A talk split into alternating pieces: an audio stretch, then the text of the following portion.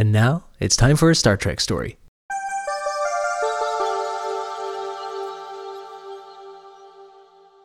Um, episode eight. Number eight. We're getting close to the big one zero. Oh man. Wow. Double the, big, digits. the big one zero. Always feels good. Yeah, welcome to the show, everyone. Um, as always, I'm Jaron Hatch, and as always, joined by our lovely co-host Aaron Cole. Hello, Aaron. Hi, how are you? I had a burp. Sorry. Burp. We are still in the middle of our look at classic Star Trek, um, though this will be our last episode from the second season. Um, last time we watched Journey to Babel. Um, that was our second part and a little two episode look at Mr. Spock. Um, and now we're kind of getting back into the good old high concept problem of the week episodes that classic Star Trek certainly is famous for. This is going to be problem of the week today and problem of the era, really. Problem of the era. Yeah. Um, yeah, we're going to be looking at one of the earliest examples of one of the classic Star Trek allegory episodes. Ooh. Um, but before we get to that, um, we have a another guest host with us. Aaron, who do we have with us today? You guys, you are in for a treat. This week we have one of the best people I know, certainly one of my best friends. Oh, thank you. Uh, uh, welcome Marc Nielsen to the show. Hi, Marc. Hi, thank you so much for having me. I'm super excited. Yeah. Um, we all go way back, like so many of us on this podcast. Absolutely. Um, we have talked about on the show how a lot of us doing this podcast all used to left used to live together and mark you most certainly fit in that Absolutely. Um, I was probably towards the tail end of the group of people who lived together in our group. Um, as was I. As was I. There were so many iterations of the Boys House. yeah yeah both the original series and next generation The next gen. uh, we all definitely spent more time all together in next gen Absolutely. we should probably say something about the three of us in particular because i feel like we were the closest to being everyone there was funny let's i mean let's be honest everyone there was funny Oh yeah. Just, just a talented group of people. so much silliness. Um, but the three of us, in particular, were the Three Stooges. Yeah, that that would be that would be accurate. I think. I don't think anyone in my life has ever made me laugh as hard as Jaron and Aaron have made me laugh. Yeah, and you two, uh, it's pretty close, like the same kind of a thing. Like, oh my god! And when we when I interviewed you, Aaron, it was just like my first memory of you. I'm like, this fucking guy is so fucking funny. His comedic timing is perfect. Yeah. Was it, there's just this, I feel like there's this unspoken vibe between us where if one person starts a bit or, or Yeah. starts a joke or something, you're instantly there and you're instantly trying to think of how you can contribute to that. Mm-hmm. What becomes like the most epic scene ever. But it just starts off like one of us thinking of some stupid thing that we think is funny. And then, Yeah. yeah. Well, I've actually had a lot of time to to think about like that interaction with other people because like I've done that kind of thing my whole life where I hear somebody say something funny, I want to jump onto it, I want to add to it. Basically the improv rules, but before I even really knew what the improv rules were. And what was always so great about the two of you was that there was always an invitation to play. And that is my favorite type of person, even if it's a stranger that I meet. And a stranger says something quirky or funny to you, and you come back and respond to them with something, you know, clever in return. And they turn around and they add to that. My favorite type of people in the world are the people who have that willingness, even as adults, to play, even if it's just for a second with somebody else.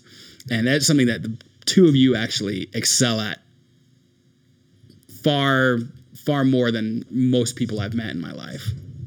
I would agree. Like, uh, the play is so important to me. It's easy to th- think play is some kiddie thing. I'm like, I disagree. I think play is the human thing. To be honest, Yeah. It's that spark. It's that imagination, you know? Yeah. Like being able to bring that uh, to a real world setting whenever possible. Because, like, uh, yeah, there are a lot of people that would find you annoying or too much for for behaving like that, you know. And but- Childish, immature. yeah, but to find that in another person, that's like that's it's a very special thing. Yeah. Yeah, and I think the three of us. I mean, I and to a, to a large extent, that permeated the entire living situation. All of us. Carlton's fucking funny. Tyson's fucking funny. Jake's funny. fucking funny. Austin's. Everyone's funny. Um, but the three of us in particular, I think, really leaned uh, into that and just um, just the just humor in general. I mean, I think everyone would always speak to just how precious it is, but I think the three of us would certainly certainly speak to how precious humor is. Absolutely. We kind of ask everyone their kind of little history with Star Trek. Um, what's um, we watched a lot, but does it go back f- before the boys' house for you? Yeah, actually, it does. Um, so my first exposure to anything Star Trek was when I was growing up. Um, my older sister and my younger sister loved Voyager when it was on uh, when it was on air, and they would sneak out of their rooms at night to go and watch it, and I would join them and I loved Voyager, but that was I was really young. It was my first exposure to anything Star Trek. Absolutely loved Voyager. Loved watching it with my sisters. But then from there it kind of stopped. I went through most of junior high, most of high school, chasing girls, trying to be popular unsuccessfully. Um, because I was a nerd at heart and I was trying to, de- to deny it and Star Trek just was not a part of my life at all um, throughout that period until I uh, moved up to college and I started hanging out with you guys. And you know, I think we started. We talked about Star Trek at one point, and I was like, "Yeah, I used to watch Voyager and yada yada yada." And I believe you recommended um, Deep Space Nine to watch on my own, but then we watched the original series together. My first time watching the original series. I'd seen a few things from the original series, clips, funny little moments from it and stuff. Never ever did I watch like a full episode or watch the entire series from beginning to end until I was hanging out with you. Absolutely loved the original series that watched through with you guys. That was fantastic. I fell in love with it almost immediately. And I've just ever since then I've been a Star Trek fan. I just absolutely love it. We would always talk about story ideas that we would have, uh, like you know, this, wouldn't this be an interesting book or an interesting TV show? And the we had this kind of fantasy wish kind of game that we would play where if you know what would we do if we were ever handed the reins and able and you know and told hey here's your budget. You get to actually make the next star trek show. What would you want to do with it? And we talked about ways to tie in all of the series in a in a future. You would do a similar jump into the future as if from the original series to next generation say you know several hundred years five you know five or six hundred years into the future see where they were where the federation was at at that point and we came up with tons of ideas of like oh wouldn't this be cool if they like there was this and that and stuff Yeah, we just spent a lot of time. It's funny, even like down to this is a different show, but way before the Orville was, you know, a twinkle in anyone's eye, Seth MacFarlane's eye. We had this idea for this character, like they were born in a planet and with a high gravity. With a high gravity. Mm-hmm. they were this peace loving person, but they were just so strong because they were in this environment. Yeah. So like they were always being called upon to do like this kind of Ensign Jahala was his name. Ensign Jahala yeah, and he was always being called upon to do all this like stuff that he didn't want to do the stuff he wanted to he do was because- naturally because he a was pacifist. Like his, his entire species were all pacifists because they knew that if they went to war, that their physical strength over other species out in the galaxy was far superior. That they Yeah. their culture leaned in a direction of, of pacifism in order to quell. Um, well, we should probably get to the actual episode. Why we're here to begin with. Um, Awesome. Um, today, everyone, we're going to be watching a private little war. Um, this was the so this aired on February second, nineteen sixty eight. Um, this is the sixteenth episode produced for the second season, so we're definitely in the back half of that season. This is probably the most famous early example of a Star Trek allegory episode, like we mentioned, um, where they use like a thinly veiled sci-fi premise to take a look at like a contemporary issue. In this case, the Vietnam War. Nam. Nam. This is the Nam episode. No one else was really allowed to write about it at all. Yeah, um, censors would not allow any of these show, any fiction shows to talk about Vietnam. It was just such a controversial, especially in 1968. This was before the war really, but 1968 is the year where the war really blew up. This was a little before it really blew up, but this was one of the really bad years for the Vietnam. So it's kind of appropriate that this is the year where they decided to talk about it. That's so interesting. I didn't realize that censors wouldn't allow people to talk about the Vietnam War. Too much of a hot button thing. But it makes sense that Star Trek would like squeak through. Yeah, they Like, but it's not really about Vietnam. It's just like It's a Vietnam adjacent. Nerdy space show, right? They never specifically say Vietnam, so they don't directly address it, but it's very clear Yeah. what it's about. So this is yeah one of the only shows that got away with talking about it at the time. Um, so as we're watching, the big que- and there's usually a few things we're looking at, but for this one, the big question is how does this work as a commentary on Vietnam, both back then and now? That's the thing we're going to be thinking about as we're watching. Um, if you're listening, uh, this is your invitation to queue up the episode with us. Um, you can find Star Trek: The Original Series on Paramount Plus. This would be season two, episode 19. Chapter 8, verse 4. And in the beginning, Spock and Kirk beam down to the planet, and Ted, our God is superior, you shall have it. You shall have it. the 70th and 8th year of the reign of the Federation. the reign of the Federation. Um, All right, we're going to watch this shit and um, see what we all think about it. We, we'll see you all then.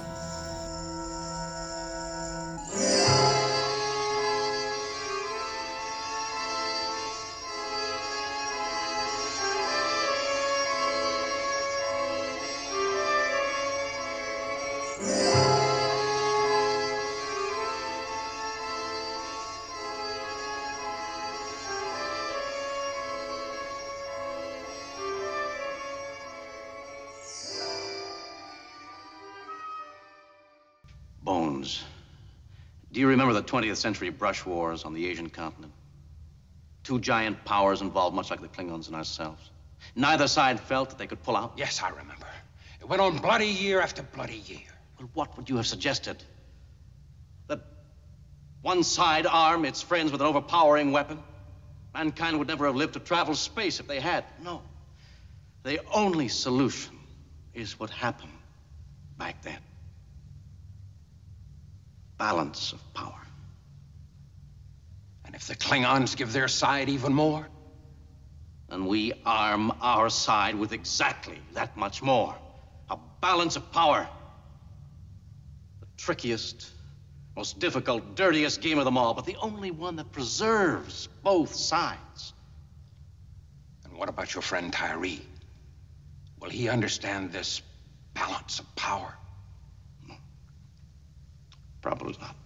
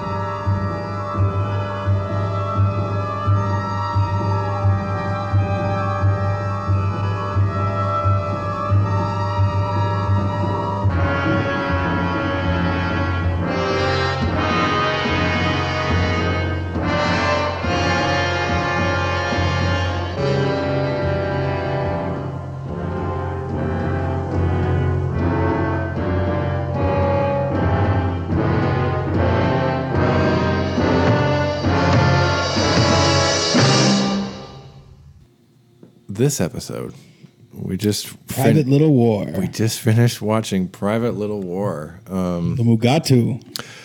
we're gonna start with some initial thoughts. Marc, we'll start with you. Initial thoughts. What's your impression of just watching this episode? Oh, classic original series. Had a lot of hit a lot of the uh, points of interest for me that make the original series so special. Um, but you know, it was kind of there were some times in this episode it was kind of rough. It got really sad at points and surprising too. Um, there were several moments when I thought the uh, the story was going to go one way, and it surprised me. Um, but yeah, um, as far as how it relates to the current, the the mod or the uh, what it was talking about at the time, the Vietnam War, it is it is interesting. I mean, it's the it's basically the exact argument. I mean, at the at one point in the episode, he lays it out to Bones, just straight up says, and I you know references it, but that was to societal ideolo- like ideologies clashing with one another.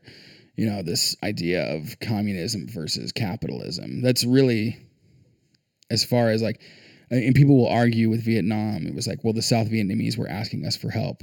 And I guess technically that's true, but Not like this. but the motivation was never about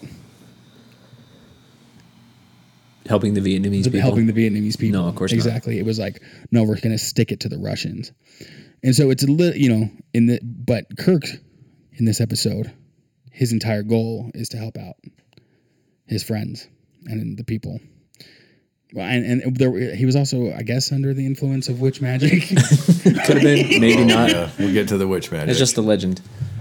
Um, it's just a legend. Yeah, they had to kind of give him that personal twist, otherwise it wouldn't have made sense story wise. Sure. Yeah. Like, But it creates so many problems with like the Prime Directive and, and things like that. It does, and technically he violates orders where he dresses up and beams back down. He's not supposed to do that, and then can kind of continues to break the prime directive throughout the entire episode. Yeah, bringing it back to William Shatner as Captain Kirk. Interesting, kind of. It's interesting that this episode is a Kirk episode, and he, like of all the captains who have to make this decision, Right. and and and, and then on what side of the decision they Sure. decide to come. Um, Aaron, the impressions, insights of this episode for you. My impressions. Uh, it was it was a vague one. I think vague is a good word for it. I think they were dancing around too much what they wanted to actually talk about to get to the meat and potatoes of the episode. It feels like like they wanted so bad to make the good episode, but they were so worried about probably censors and and even getting it on TV in the first place that it I it falls short. They take some risks, but it, it's it's complicated and the episode itself is full of issues mm-hmm. like the white natives The white-haired, white male natives. except for the one brown witch lady Yeah, the one ethnic-looking uh, woman. ethnic looking yes that's a that's a great term for it not the best even the other women all look like they're just white haired, pale white people. And then there's the Kanutu woman who knows the magic. Oh, damn. Is it really? It, and it's like not even really magic. It's like passed off as magic, but it's just like herbology. You know, like it's like I know mm-hmm. the plants of this. I know the roots. The roots. but she's making it look like some crazy blood ritual Yeah. Mm-hmm. Yeah, which makes me believe that like, you know, obviously she says like, "Oh, he's mine now. He can't deny me any wish after she saved his life." But I don't think that that's that's definitely not true. She was manipulating people using an intoxicant an- another type of root that drove what does she males, I guess, men kind of mad.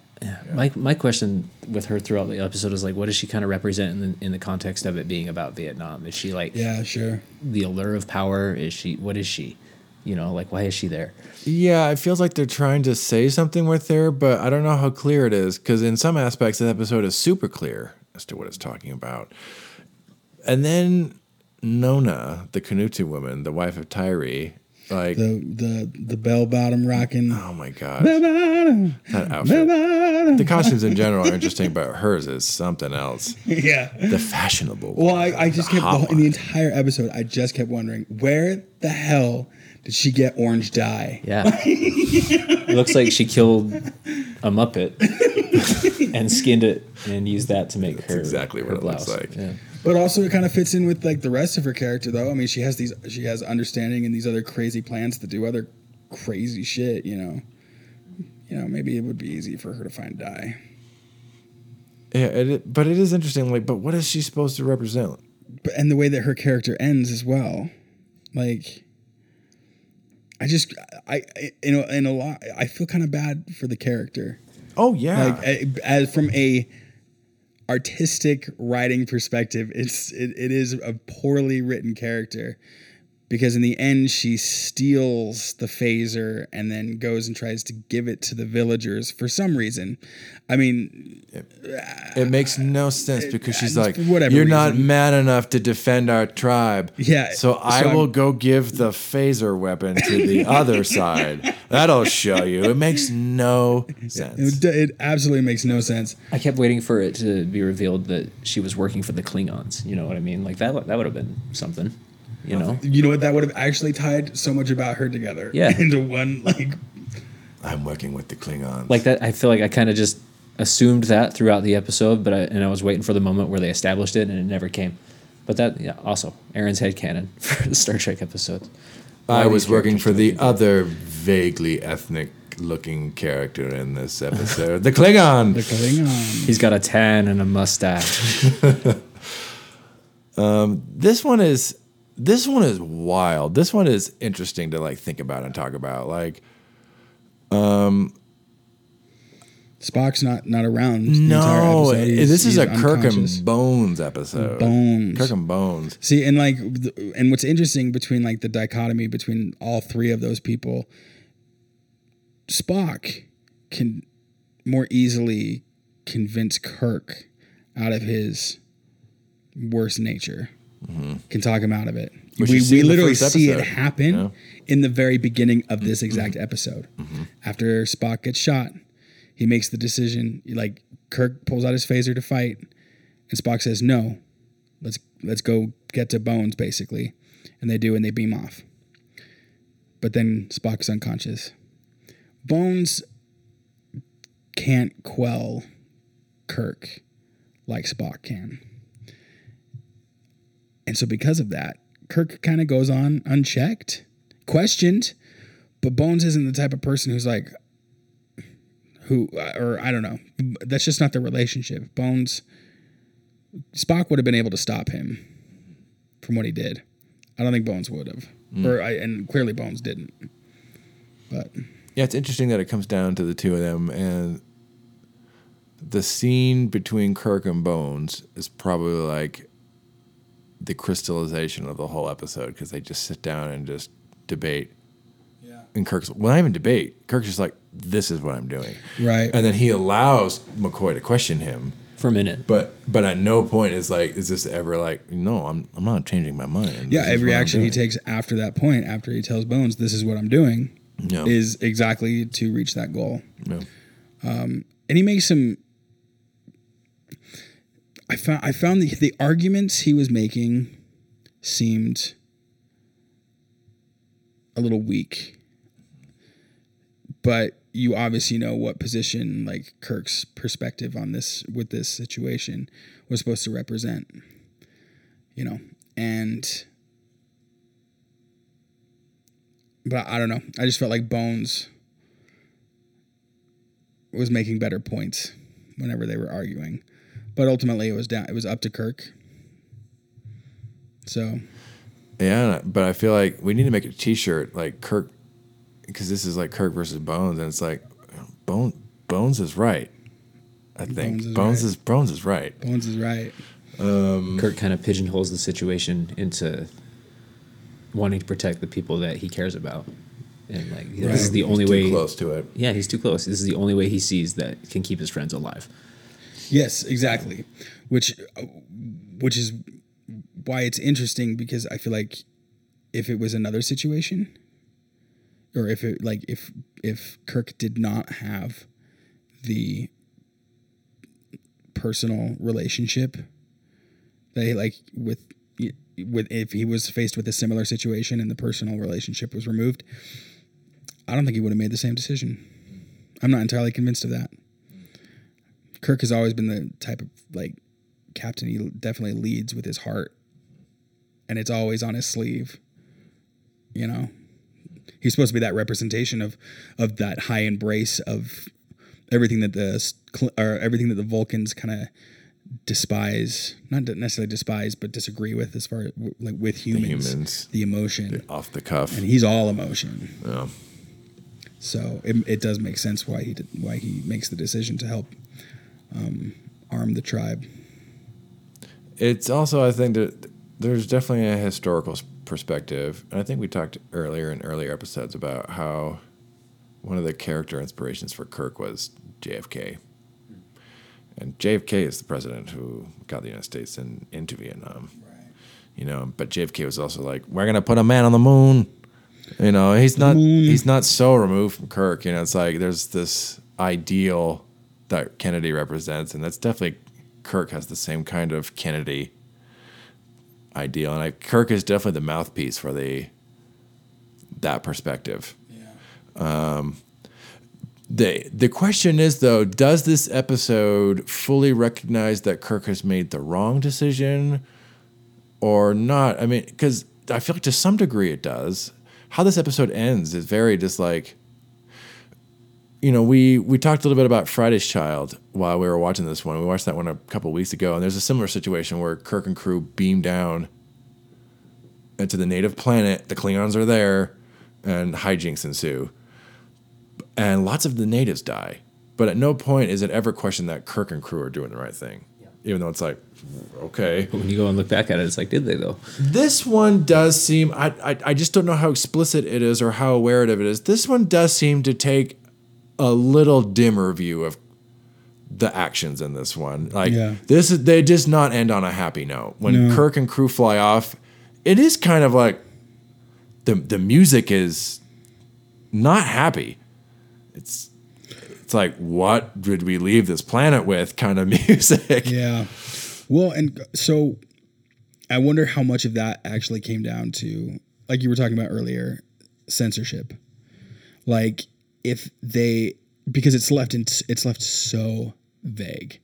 Like they don't like, did Kirk make the right decision? Nobody, nobody will know. As far as like the way they wrote the show, so I'm wondering, like, I wonder if they felt if they took a stance either way, that would be considered a political stance, which you know, at the time, shows weren't really doing that. You know, at least not for stuff like that. It's much more of a modern kind of To take a stance on something. yeah to to explicitly talk about current political climate. It just kind of left me feeling icky, which I think might have been a goal. Like you shouldn't feel good about the resolution of this Yeah. episode at all. Like, Well, and the fact that they made this episode and they bring up the question anyways, it kind of makes you. It's a pretty big context clue as to what the writer's position on the situation was. Because you don't try to bring awareness to something and have people question about it if you necessarily agree with what everything that's going on with it. Um, I should probably mention that. So I guess in the so the original the writer of this episode, his name is Don Ingalls, but if you look at the credits, his name is listed as Jud Crucis. Um, he did end up using a pseudonym for this. I guess Gene Roddenberry rewrote it. Is one of those episodes that Roddenberry rewrote. And I guess in the original version, it was more overtly speaking to Viet. Uh, like the the analogy was even more explicit, um, and I guess like this, yeah, like the, the script talked about like the village people as like Ho Chi Minh types, you know, um, and like they were all wearing Mongolian clothes, so it was much more like Asiatic, so it was even more implicit. Um, but I guess Roddenberry like heavily rewrote it so there's no. The closest they get is that little speech, but there's no otherwise direct analogy or like reference to it. Um, He whitewashed it. and I guess the uh, yeah the writer though did not like the changes and it's asked for a pseudonym. Yeah, Jud Crucis is a wordplay on Jesus crucified. All right, I like this guy already. I was gonna say it, it sounded like there was like a Judas something or other in there, but yeah, mm-hmm. that makes a lot of sense.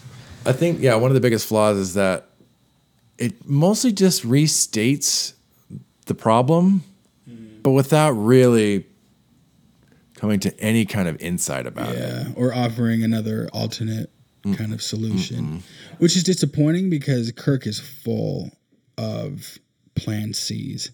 You know, like he gets so many people to come to the table. He ha- he has come up with so much better solutions to worse problems. So it's a little disappointing on his part. It's like, come on, man. You felt like this was the only thing you can do, but then again, it's because the episode had a very specific thing that it was, you know, talking about. And so in a way, that's going to be detrimental from the beginning because they actually were you talking you was, somebody mentioned pigeonholed earlier. Yeah, like they were I guess kind of stuck. With the outcome, Yeah, It's well like in- someone has to make this call. And of course, it's going to be Kirk, so that's just what right. someone has to make the. Someone has to be the United States and all this, and that's going to be Kirk. I mean, like even if they could have put a decent ending to it, or like a a, a lesson or a higher moral thing on it, what would that have been? Like it was such a mess. You know what I mean? That whole conflict. Yeah. Mm-hmm. Like so, even if they were trying to say something about it, like that would be a hard episode to wrap up as a writer. I mean, I think like they were still in the middle of it, and you know, it is easy to look back now and say, well, clearly the answer was not to get involved in the first place. Yeah. But when you're in it, you know, you can't. When you're in, they've they've been doing it for years, and they're just like, well, we can't just say we shouldn't have been here in the first place. We're here now. What do we do? Sunk cost fallacy. Um, But but yeah, but in the so yeah, like you could say what what do you do? But like they were in the middle of it, they didn't know. It was much more of like we don't know what the right thing to do. is. it's you know, and it's only. I don't I, you know I don't want to say this is completely hindsight, you know, but to some degree, there it's easy to look back and say clearly they're right. They should just not have gotten involved in the first place. Well, and here's my other question, all right? And they may have answered it in the episode and I missed it. But what was the like what were the what were the Klingons doing there in the first place? Like what interest did the Klingons have? They were like, "You know what? We're so evil. We are original series Klingons, and we're so evil that we're to go down to this planet with people who have bows and arrows and we're gonna give guns to one side because why not? it's like I don't know. The Klingons is like like, you- they very much radically change as the future goes on, but I feel like that's just not very Klingon-y to do. Klingons are like, we're gonna go down there and drink, eat gagh and Not really. blood wine. Not really something that anybody does. World power or no, like you're not just like giving guns to people for no reason. yeah, What was on that planet that the Klingons were like, we need them to kill each other? we gotta upset this situation somehow.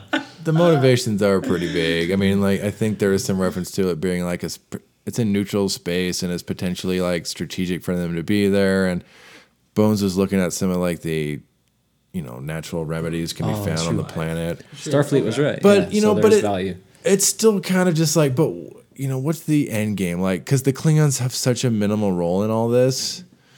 You know, they don't really factor in a whole bunch. You know, they're just kind of the big shadow villains in the background for the most part. And it is worth noting that at this point, the Klingons were designed to be basically the stand-ins for the, the Soviet Union at this point, or even to a larger extent, like this kind of vague Eurasian, you know, capital, not capitals, but um, Euro- Eurasian communist totalitarian state is kind of what the Klingon Empire is, and in the original show, it's only later that became like, like the noble warriors or whatever, like the more Viking influence. But originally, they were definitely they were the stand-ins for the Soviets essentially, and it, I don't. Nowhere is this more apparent than in this episode. That's a, Right. that that is literally they are just there to be the Russians for this episode. Yep. Yep. For this one episode. But like a very vague, just evil mustache twirling version of it. Man, I've given you the guns now. Man. Yes. It's like, and what do you want in return, sir? Man, I want man, please. Man, More, more man. man. Find, find, find me more man. ten percent. Man, um, I want a piece of the grocery. Yeah, so many vague. That's What? I only doing gross points now. See, um, what also I think holds this back. But here's the thing: I don't think this is a total failure. I do. Th- this is an interesting episode to watch. I think this is definitely worth going back to watch just for like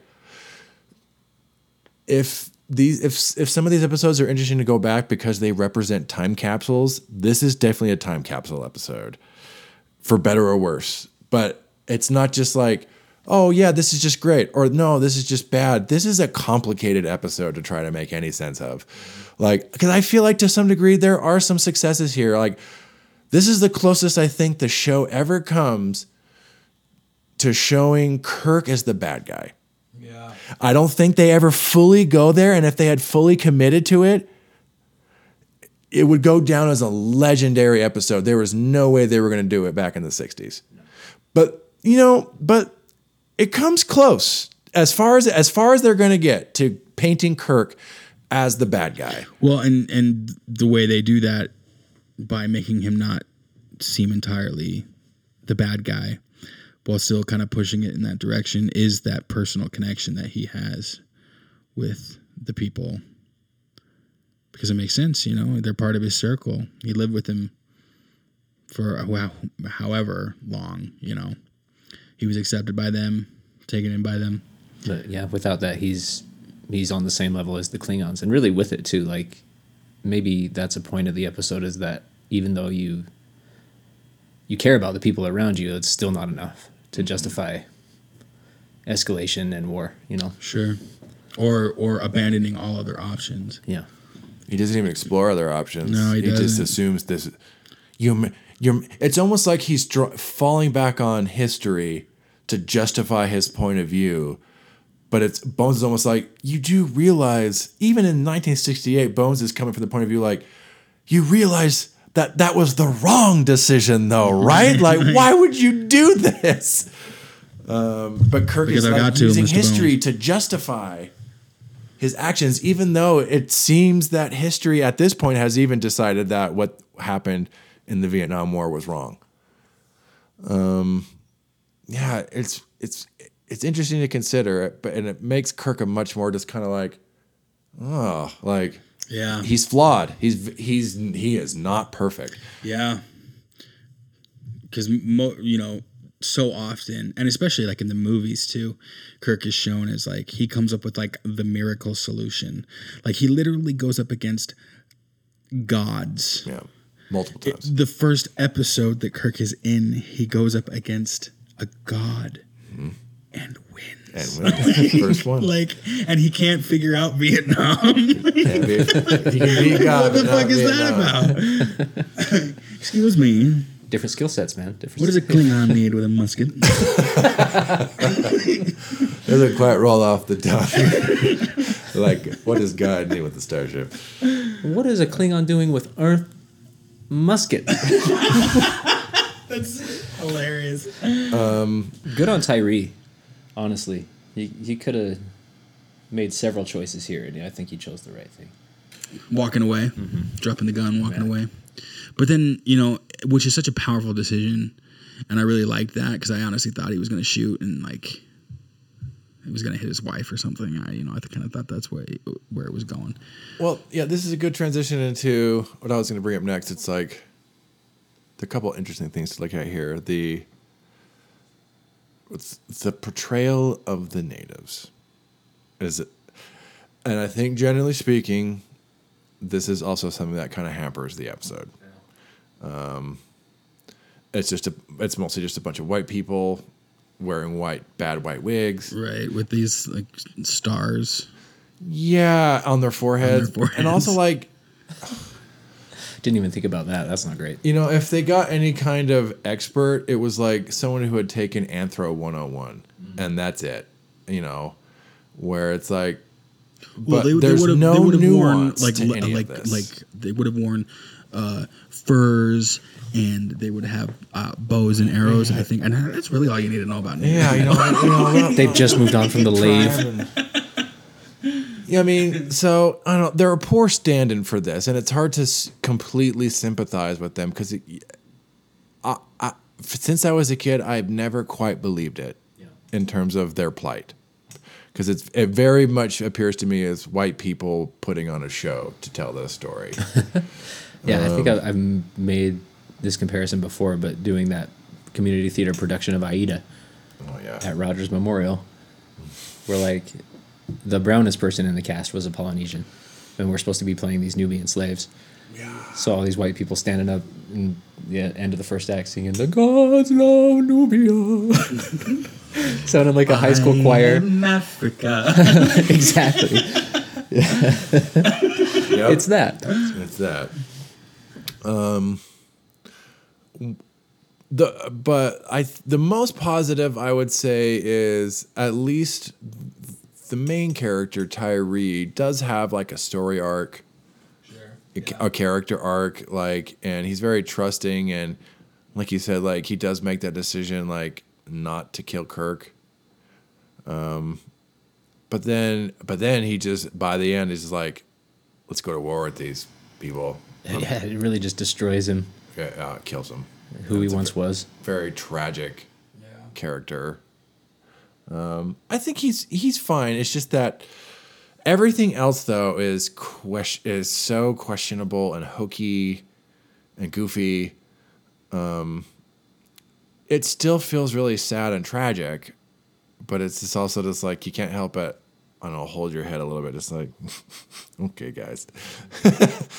um, but also like no one else was trying to do this, so it, like I guess much like Kirk, uh, where, where you know what, what where do you come down on this? Like, I would you say that like this is better than Friday's Child?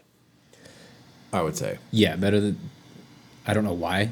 I can't describe why it's better than Friday's Child. Maybe it's This is trying to say something. okay. Maybe that's it. Speaking to something, Friday's Child just felt like a hokey space western with the natives. Yes. This also kind of plays into that space western thing with the natives, but this at least there's something it's trying to, and this makes you at least there's definitely more to talk about here rather than just like what were they thinking. Um, with Friday's Child, um, this is the stronger effort, but it's still just it, it does feel like it's such a mixed bag Still overall. Yeah. Like, I love the attempt, and I have to give props for the attempt. And like I said, it's the closest it's ever come to like painting Kirk as the bad guy and questioning his actions. It just never ever fully gets there, though. Which was kind of disappointing in the villagers as well. It's like one Klingon shows up and is like, I have boomsticks. And they're like, let's murder all of the people who live in the tents in the woods. Yeah, It's like, why? What, what is your beef with them? Well, they've always been really nice to us. yeah, and, and that- Fuckers, how dare they? that's one of the problems with this because with the Vietnam War, there is so much nuance and like like the whole reason why the North was fighting was they were fighting for their freedom. And it's so rarely portrayed as that in like in the West. But for, but from their point of view, and for the most part, you know, justifiably so, especially since this all started with like them trying to get under, out of the heel from French colonial rule. They were trying to, you know, get out of a colonial oppressor and fight for themselves and then create a society that's beneficial to everyone. And that nuance is completely missing in this episode. It's just like, oh, we're all getting along famously. Klingon shows up with gun. Gun, let's shoot our friends. I see what you mean about the killing. I enjoy the hunt. It's like, Yeah. wow. Tyree like shoots one clay pot. He, he's ready to go on a fucking He's like, murder spree. I'm gonna go fucking kill everyone. They, it's this. Very, it's very odd, and it's so whitewashed. It's It really is. it's like Whitewashed and oh, It was rewritten. like White it was wigged. like they Censored have a rule that they couldn't have like besides Uhura like a single. Well, you know, here, okay, you know, to be fair, To be fair, a point in the episode's favor, completely shifting gears, Dr. Mbenga in the B plot, just trying to get Spock Yeah, awake. yeah. He, they, because Bones is on the planet, and so we have Dr. Mbenga, um, who, for the time, this is a very progressive portrayal of a black male professional. So again, it's like, what. maybe they got what do you, what do you, how do you, how, how do you, how do you criticize or rank this episode? It's like, in one instance, they do it really well for the time. I, all the scenes with Dr. Mbenga are great. You know, it's like I could see this guy being just one of the regulars on the show. Like he's got chemistry with Nurse Chapel. He real quick has some kind of personality. You know, it's like, yeah, this guy's great. No, maybe that got that snuck through all the censors and all the. They were so worried about the people- Vietnam yeah, they stuff. were looking at all the Vietnam stuff so closely that just they didn't even care about the B plot. Oh. It's just this. It's it's it's it's LBJ syndrome. Your foreign policy is terrible, but your civil rights You're, you're nailing policy is fantastic. Um, but yeah, also we forgot to mention that earlier. Like Bones. Bones got shot. Killing the Mugato at the very when they first get down, like when her, him and Kirk both like he destroys it. Bones gets It's like, ooh. grazed in the arm by a musket ball in that episode. He We- does. We He didn't talk about that. Spock gets shot Mm-hmm. and incapacitated, and McCoy gets winged in the arm, in the shoulder. Yeah. Um, and Kirk gets bitten with the, by the Mugato. They they all kind of get into weakened state by the end of that one. I just I love when like after like the ritual that gets the Mugato poison out of him, he just like instantly wakes up. and is like, Bones. I'm so tired. When he looks at Tyree, he's like, I remember. I remember. I remember. This is an iconic Kirk moment right there. Mugato had been. I remember. Just so So, see, and like, and that's what I'm talking about. Like, it's it's hard for me to like completely, you know. Oh. I like. I still enjoyed this episode. Yeah, even me too. Even though it's got writing issues and there, there's a lot of problems with it. Historical issues. it just has amazing classic, you know, Kirk, William Shatner moments that I just that just make the original series absolutely magical and fantastical to watch through. Like, because Shatner is he swings on this pendulum and throughout every episode of being so good, and then doing something you're like. But you can't take your eyes off of him. You're like, yeah, He swings for the fences every line, every Yeah. word. And sometimes he gets a home run. And sometimes he doesn't. But it's the it's the Babe Ruth Yeah. rule, man. Like you know, Oh, you might as well swing for a home run every single time. Every time. because you're not going to get them all. But when you do, like people are going to remember you for those. And William Shatner is arguably the most famous person who's come out yeah. of Star Trek. Yeah. We- Yeah, we have to take a second to talk about the Mugato. The Mugatos. The Mugato. I feel like in so many ways, everything that is wrong with the episode, not to say that it's all the Mugato's fault, but I think everything that's wrong with the episode can be crystallized into the image of the Mugato. You know, where this you can tell they put so much love and craft into that costume. You can tell, Yeah, you know? yeah. And like you it's good enough that you can go with it. Y- your- you your- don't your buy it, but you go with it. You're like, It- that's a guy in enough an alien suit. but it's a guy in a suit. and it's so obvious that it's a guy in a suit. It's so funny. But, But again, they we're really talking about, worked we're talking about hard on it. 1960s. but it's like, we worked really hard on it. But Which but you know, but it shows. That but it's like I said, they work hard enough that you go with it. You don't fully buy it, but you're not like I don't buy this. Well, and you go with it. unfortunately, you know, it, it's the costume, sure, but it honestly is kind of the the person inside of the costume. Their representation of a Mugato is to do like the monkey arms, where it was like they were clearly they were clearly like pretending to be like a gorilla, just like. "Ooh, ooh, ooh, ooh, ooh, ooh," you know, like where it was like it was like a bad impersonation of a of a gorilla, oh, a, a human's impersonation of a gorilla inside of a barely passable costume. I have to bring this up. This is the vegan in me. They vaporized the Mugato twice. yes. And at no point is it ever questioned Huh. that they just decided to vaporize Well, okay. two of this life form. And it's like, why don't they just stun it? The the yes, absolutely. But they vaporize it both times. and you know the first one, the first one you can like okay, mistakes were made. It was Bones who fired the phaser.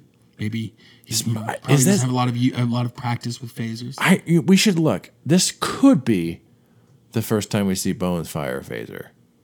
No, it, we, he fired one in the Man Trap, but it took a lot of convincing. Because he's the one who, in the end, pulled the trigger on the salt vampire. Because, but but it's like disguising itself as like his one true love. I wonder if this is the first time we see him do it since then. But oh boy, Yeah. The second one. So the, the first one is like, well, the Mugato did attack them, you know. And Bones was probably like, oh, what, what the hell am I gonna do? Kirk just talked me into this crazy fucking situation. We're both just down here alone, you know, and he's getting bit by this monkey creature. Okay. He forgets to turn it off. He forgets to turn it on to stun. He reacts in a moment. Shit happens in the fog of war. He kills the first one. Well, they find out later on well, you killed a Mugato. Its mate won't be far behind. They know the mate is coming. The second one shows up. This poor second Mugato who is like, yo, my main squeeze. What the fuck have you done? I can't even find her corpse. Marc isn't exaggerating though. That's what's so crazy about this. Marc isn't exaggerating. That's No, like, like, and it just, and they kill that one too. They vaporize that one too. It's so sad. It's, like, come on, like you literally. Oh fuck. Um, any final thoughts for this one? It's, it's not the it's it's not the sh- most shining example of original series. It's not original series at its best, but I still enjoyed it. Yeah, still had that magic. It still had that touch of that magic. It was a different time, and it's complicated. I mean, what else can you say? I will say there there was I, I've never heard this line before, and I've seen this episode a bunch of times. And I really like this line as a writer. When he's talking about Nona, she dies with the phaser in her hand, the little tiny phaser, and he does say, "She had tomorrow in the palm of her hands." It's a good line. Sad, horrifying line, but a good line. Yeah. Yeah. Tomorrow it's in the also palm of her interesting too that during the attack against her at the end, after she has the phaser and is doing that weird thing, turning it over to the villagers, she never uses it. She tries. You see her trying to flick it. It's like there's That's a what I was safety on that she doesn't know or about or something. Yeah. But but it's but even that, like she steals power.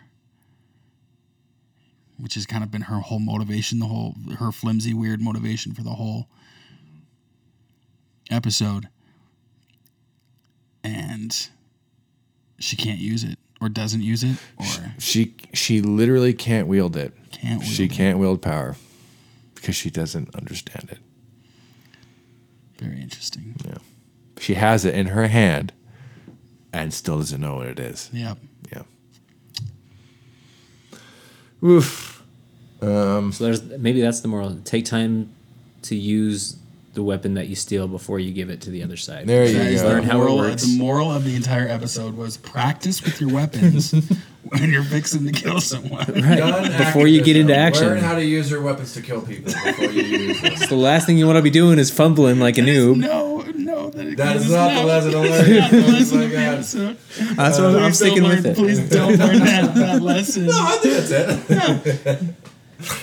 um, oh, geez. You know, it's funny that we we we talked about comedy before this episode. This is not a funny episode, No. but you know, I maybe it's fun to have a few comedians You know what? I will say about it.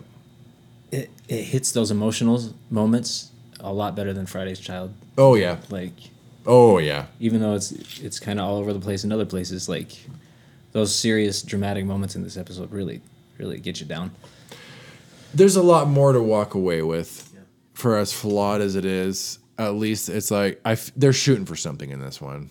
Do they get there? I don't know, but um, Marc, Marcus Aurelius. Yes. Thank you for coming on the show. Hey, thanks for having me. I really enjoyed it. Um, we're definitely going to have you back for more. I would love that. Um, Thank you, guys. It was tons of fun. Thank, you, Thank Marc. you, Marc. Um, love you so much. We're going to have you back very soon. Love you guys. Um, Next week, we're going to be back again. We're going to be delving into the third season. Yes. At the beginning of our dive into the third season, and that might be the most appropriate term um, to describe what we're heading into a dive. Um, next week, we're going to be watching Elaan of Troyius. Elaan of Troyius. A land a land Elaan, E L A A N. Elaan. Elaan of Troyius. And we will see what we think of that one. Well, that sounds good, Jaron. I can't wait. Oh boy! If you haven't seen the third season of Star Trek, well, you're gonna you're gonna see some of them anyway. yeah. I mean, Buckle I- up, Buckaroos. So yeah, we'll see you then. Um, next time for a land of Troyius. Until then, I'm Jaron Hatch. I'm Aaron Cole. I'm Marc Nielsen. He's Mark Nelson. And uh, until next time, we will be somewhere. I don't know. Doing regular s- adulting things. Regular weekend, week adult stuff. Ugh.